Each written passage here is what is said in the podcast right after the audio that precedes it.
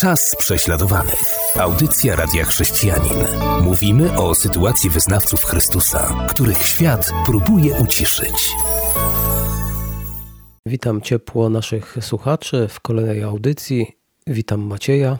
Witam również naszych słuchaczy. Równie ciepło, chociaż już aura nie aż tak słoneczna, jak była jeszcze niedawno. Witam Ciebie, Robercie. Zbliża się dzień modlitwy za prześladowany Kościół i na ten temat będziemy chcieli dzisiaj coś powiedzieć. Opowiedz nam. Rzeczywiście za dwa dni, licząc od y, premiery tej, mm, tej audycji, czyli najbliższą niedzielę 21 listopada, wypada kolejny Międzynarodowy Dzień Modlitwy za Prześladowany Kościół. Szerzej o tej idei mówiliśmy w poprzedniej audycji. Natomiast dzisiaj chciałbym y, wspólnie z Tobą i z nami wszystkimi tu słuchaczami odpowiedzieć sobie na pytanie i szukać tych odpowiedzi, jak modlić się za prześladowanych chrześcijan. To jest y, pytanie o tyle ważne, że my na co dzień tu w Polsce z prześladowaniami się nie stykamy i czasami możemy nie do końca wiedzieć, jak powinniśmy się modlić za naszych prześladowanych braci i siostry. Przede wszystkim, i podkreślam to, modlimy się za nich i powinniśmy się modlić. To jest w pewnym sensie oczywista oczywistość, niemniej jednak modlitwa jest ogromnie, ogromnie potrzebna. Tak naprawdę pierwszą prośbą, jaką kierują do nas na, nasi prześladowani bracia i siostry w Chrystusie, to jest właśnie modlitwa. Proszą o modlitwę. Podobnie zresztą czynił apostoł Paweł w pierwszym liście do Tesaloniczan w rozdziale 5, w wersecie 25 czytamy bracia, módlcie się za nas. I on pisał to z perspektywy prześladowań, ponieważ właśnie z Tesaloniki on został wypędzony. Wcześniej z Filippi został wypędzony, tam był w więzieniu, był ubiczowany. I też Tesaloniczanie byli później prześladowani za swoją wiarę. I do nich właśnie w kontekście prześladowań Paweł pisze: Bracia, módlcie się za nas. A nieco wcześniej w tym samym rozdziale, w wersecie 17, zachęca ich nieustannie się módlcie. Możemy zatem wnosić, że modlitwa za prześladowanych chrześcijan powinna płynąć cały czas. Powinniśmy mm, wkomponować ich w swoją listę modlitewną i modlić się zgodnie z tym, jak oni nas o to proszą. Od niemal 20 lat służymy z moją żoną prześladowanym chrześcijanom i też z, grupą braci i sióstr, którzy współtworzą z nami Stowarzyszenie Głos Prześladowanych Chrześcijan. I znamienne jest to, o co przede wszystkim proszą chrześcijanie prześladowani, gdy proszą o modlitwę. Na przykład, o co mogliby nas poprosić chrześcijanie z Korei Północnej. Gdy liderzy naszej partnerskiej misji, pracującej właśnie wśród Koreańczyków z północy, pierwszy raz spotkali się z prawdziwymi chrześcijanami z Kościoła Podziemnego w Korei Północnej, to było jakieś 20 lat temu, byli zaskoczeni tym, o co ci chrześcijanie z kraju, gdzie prześladowania są chyba najcięższe na świecie, poprosili. Oto słowa tych chrześcijan. Módlcie się, aby Pan uznał każdego z nas za swojego wiernego świadka, niezależnie od tego, gdzie nas umieści. Wydaje mi się, że jest to zgoła inna perspektywa niż ta, którą my często mamy, zwłaszcza tutaj w świecie zachodu. My raczej mamy tendencję do tego, żeby modlić się, by nasze okoliczności się zmieniły. Prześladowani chrześcijanie zwykle proszą o to, żeby oni się zmienili i potrafili jak najpełniej reprezentować swojego Pana, niezależnie od okoliczności. Ostatnio przyszła do nas prośba modlitewna od chrześcijan z Burkina Faso, którym jako misja od dwóch lat intensywnie pomagamy na wiele różnych sposobów. Tam tysiące, dziesiątki tysięcy chrześcijan musiało uciekać swoich, ze swoich domów przed dżihadystami. Wielu straciło życie, zdrowie. I oni wołają do nas i mówią: módlcie się, by nasza wiara została umocniona. Zatem w modlitwie za prześladowanych chrześcijan chodzi nie tyle o ustanie prześladowań, a tam tak nam się może wydawać tutaj w Polsce, co o wypełnienie woli Bożej pośród prześladowań. I też to, co jest istotne, to e, modlitwa strategiczna. Aby modlić się strategicznie, musimy mieć rzetelne informacje. Po świecie internetowym i SMS-owym krąży od lat mnóstwo fake newsów, fałszywych SMS-ów, e-maili o tym, że gdzieś rzekomo coś strasznego się dzieje i są to takie łańcuszki wzywające do modlitwy i niestety często one są e, po prostu fałszywe. Moim zdaniem celem tego jest dezorientacja i też zniechęcenie do w ogóle modlitwy, ponieważ jeśli ktoś się zaangażuje całym sercem, bo dostał coś fałszywego i to jeszcze od kogoś zaufanego, kto z kolei dostał to od kogoś innego, no to wtedy tracimy czujność. I ja bym przestrzegał przed takimi fake newsami, fałszywymi SMS-ami, które próbują wzbudzić jakieś e, emocje, sensacje. Zawsze najlepiej tego typu informacje sprawdzić, czy u nas, czy w innych misjach pomagają prześladowanym, czy na innych portalach. Natomiast jeśli chcemy modlić się strategicznie, to musimy mieć rzetelne informacje.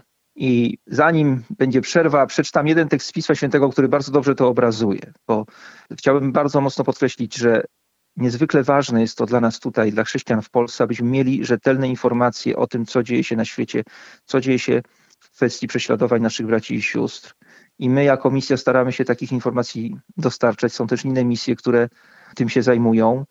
I bardzo ważne jest to, abyśmy zanim zaczniemy się modlić, uzbroili się w te rzetelne informacje. Ale teraz przeczytajmy Dzieje Apostolskie, rozdział 12, krótki fragment, pierwszych pięć wersetów. W tym mniej więcej czasie król Herod podjął działania na szkodę pewnych członków kościoła.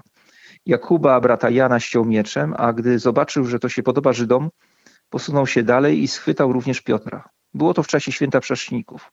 Po aresztowaniu osadził go w więzieniu i przekazał pod straż czterem czwórkom żołnierzy, zamierzając po święcie Paschy urządzić mu publiczny proces. Strzeżono więc Piotra w więzieniu, Kościół natomiast trwał w usilnych modlitwach za nim do Boga. I to jest klucz. Widzimy tutaj, że Kościół trwał w usilnych modlitwach do Boga, stawiając się za Piotrem. Z kontekstu wynika, że modlili się o jego uwolnienie, ale zwróćmy uwagę, oni mieli bardzo konkretne, rzetelne informacje i to ich zmobilizowało do tego, żeby trwać w modlitwie, trwać w modlitwie też nocą, trwać w jedności w tej modlitwie. Oni wiedzieli, że król Herod Najpierw nakazał ścięcie apostoła Jakuba i to się stało. Jakub poniósł śmierć męczeńską jako pierwszy z apostołów. Wiedzieli, że Herod schwytał również Piotra. Wiedzieli, że Piotr jest pilnie strzeżony w więzieniu przez doborowych żołnierzy. I wiedzieli również, że Herod zamierza po święcie Paschy urządzić Piotrowi publiczny proces i oczywiście skazać go na śmierć. O tym wszystkim wiedzieli i dlatego tak żarliwie, intensywnie się modlili, ale mieli rzetelne informacje. Tam nikt nie wzbudzał niepotrzebnej sensacji. To nie był jakiś fake news, ale to były rzetelne informacje od naocznych świadków.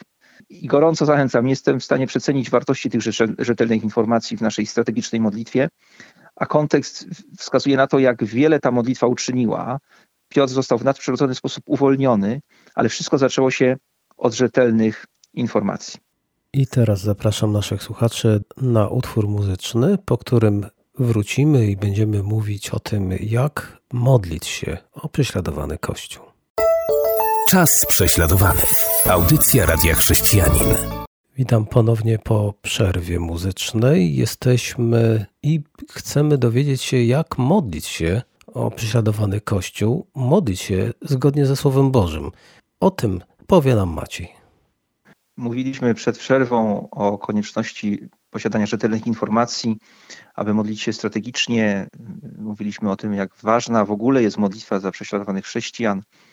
Wspomnieliśmy o tym, o co proszą prześladowani chrześcijanie, gdy e, wołają o modlitwę w naszym kierunku. Ale nade wszystko musimy w naszym życiu modlitewnym kierować się Słowem Bożym. Słowem Bożym, które bardzo dużo mówi na temat prześladowań ludzi wierzących, jak również y, wiele mówi o tym, jak w tych prześladowaniach się odnaleźć, jaka jest rola modlitwy.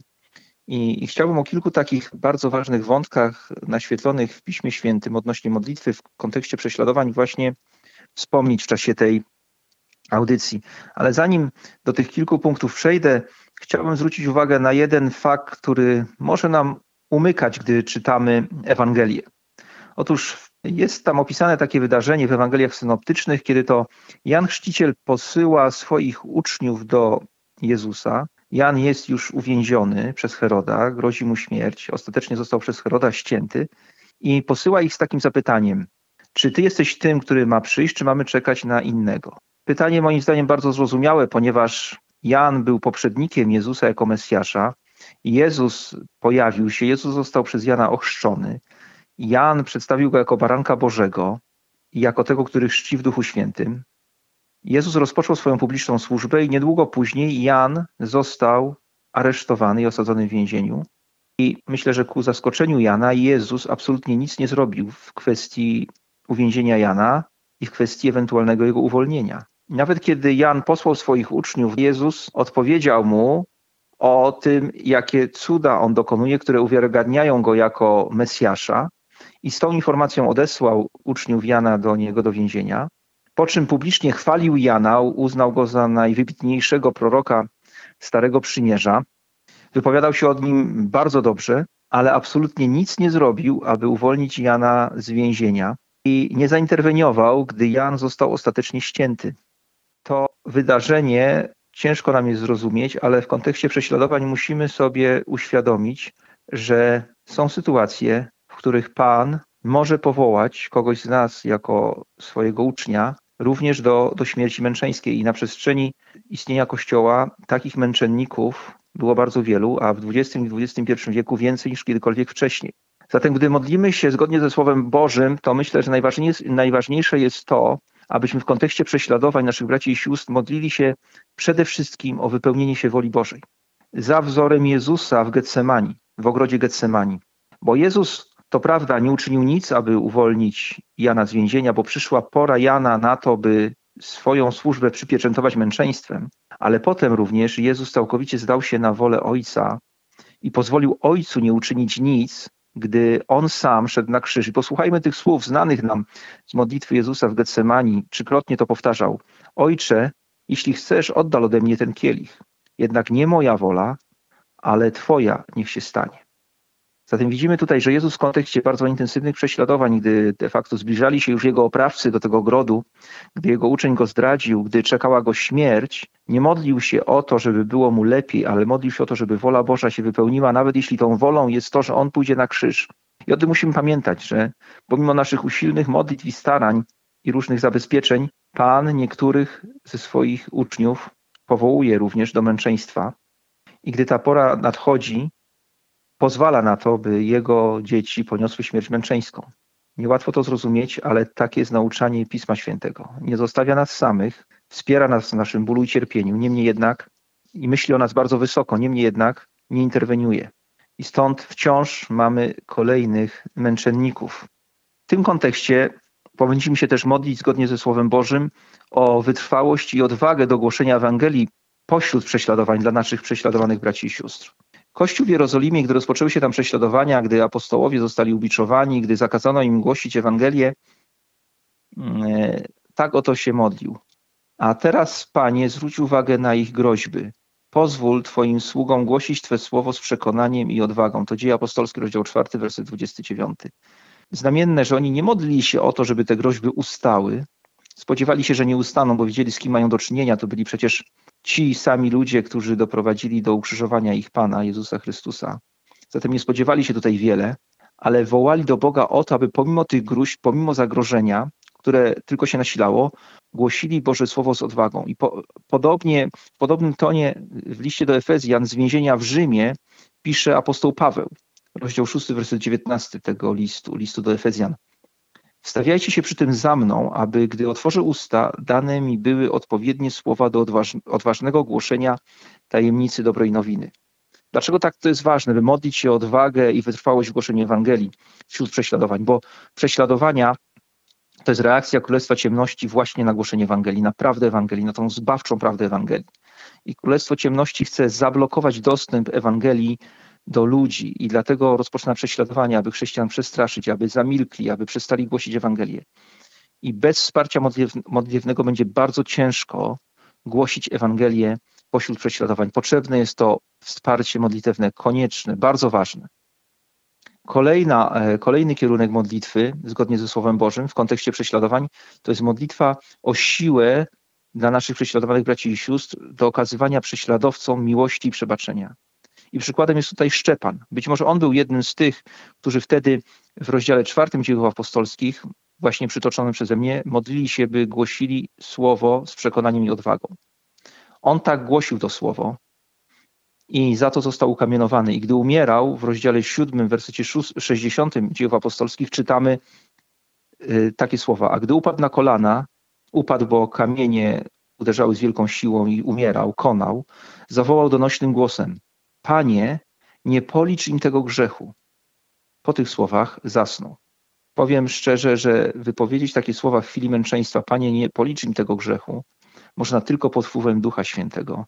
i, i konieczna jest modlitwa, aby nasi bracia i siostry, pomimo cierpienia, bólu, zranień, byli w stanie okazać właśnie tę Chrystusową miłość, która też przelała się przez Szczepana, gdy on był kamienowany i gdy wcześniej Chrystus na krzyżu powiedział: Panie, wybacz im, bo nie wiedzą, co czynią. Ale też powinniśmy modlić się o ochronę i ratunek dla naszych prześladowanych braci i sióstr. I tu może być pewna sprzeczność. Jak to? Modlę się o wypełnienie woli Bożej, więc powinienem to zostawić w ręku Boga. Dlaczego zatem mam się jeszcze modlić o, o ochronę i ratunek? Otóż, jeśli czytamy uważnie Ewangelię Jana, to zobaczymy, że kilkakrotnie przeciwnicy Jezusa, faryzeusze i religijni Żydzi chcieli go już zgładzić, ale Biblia mówi, że nikt nie podniósł na niego ręki, bo nie przyszła jeszcze jego godzina. I mówimy tutaj o uniknięciu zbędnego cierpienia przed czasem wyznaczonym przez Boga, bo gdy ten czas przyjdzie, tak jak przyszedł w przypadku Jezusa, to wtedy w przypadku akurat Jezusa było ukrzyżowanie. Przypadku brata czy siostry w Chrystusie może to być męczeństwo, może to być uwięzienie, może to być ucieczka, ale to nie znaczy, że nie mamy modlić się o ochronę i ratunek. Paweł wyraził to bardzo dobrze w liście do Rzymian w rozdziale 15-31 gdy pisał o tym, że zamierza udać się do Judei. I oto co on napisał. Proście, aby w Judei nie spotkało mnie nic złego ze strony ludzi nieposłusznych wierze. Zatem też powinniśmy modlić intensywnie się o ochronę i ratunek, cały czas w kontekście woli Bożej, suwerennej woli Bożej, ale powinniśmy się o to modlić, E, bo w wielu przypadkach może to oznaczać, że czyjeś życie zostanie ocalone. Tak jak modlimy się na przykład o naszych współpracowników w Burkina Faso, którzy dosłownie z narażeniem życia przemierzają Burkina Faso wzdłuż i wszerz, żeby dotrzeć do miejsc, gdzie są uchodźcy chrześcijańscy, z pomocą, jaką my przesyłamy z Polski. Te miejsca, te miejscowości są stosunkowo bezpieczne, tam stacjonuje armia, ale drogi między tymi miejscowościami już nie są bezpieczne. Tam grasują bandy dżihadystów. Oczywiście modlimy się o ochronę i ratunek dla, e, i, i, i zabezpieczenie dla naszych braci, którzy te drogi przemierzają. Dzięki Bogu przez te dwa lata nikomu nic się nie stało i pomoc zawsze dotarła na miejsce. Tak więc to jest to również bardzo, bardzo ważne. I tutaj też potrzebne są e, rzetelne informacje, abyśmy wiedzieli kiedy, gdzie i o kogo się modlić. I wreszcie na zakończenie bardzo ważne, byśmy modlili się o samych prześladowców.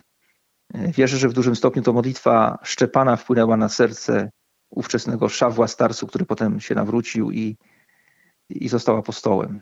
Ale w Ewangelii Mateusza w rozdziale 5, wersecie 44 Pan Jezus naucza nas módlcie się za tych, którzy was prześladują. Nie przeklinajcie, nie szukajcie zemsty, módlcie się za tych, módlcie się o ich nawrócenie, pamiętając, że za nich również umarł Pan Jezus. Zatem zachęcam bardzo do modlitwy za prześladowanych chrześcijan zgodnie ze Słowem Bożym, do zgłębiania tego tematu w Piśmie Świętym. Z pewnością go nie wyczerpałem w czasie tej krótkiej audycji. I pamiętajmy o nich nie tylko w czasie Międzynarodowego Dnia Modlitwy za prześladowany Kościół, który w tym roku wypada 21 listopada, ale pamiętajmy o nich każdego dnia. Dziękuję za przybliżenie nam dzisiaj, jak modlić się o prześladowany Kościół.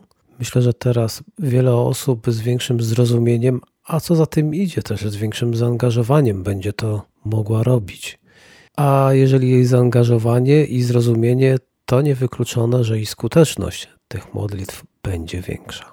Wierzę, że tak będzie. Jeśli poddamy się w tym wszystkim prowadzeniu Ducha Świętego, On na pewno da nam właściwe słowa we właściwej porze.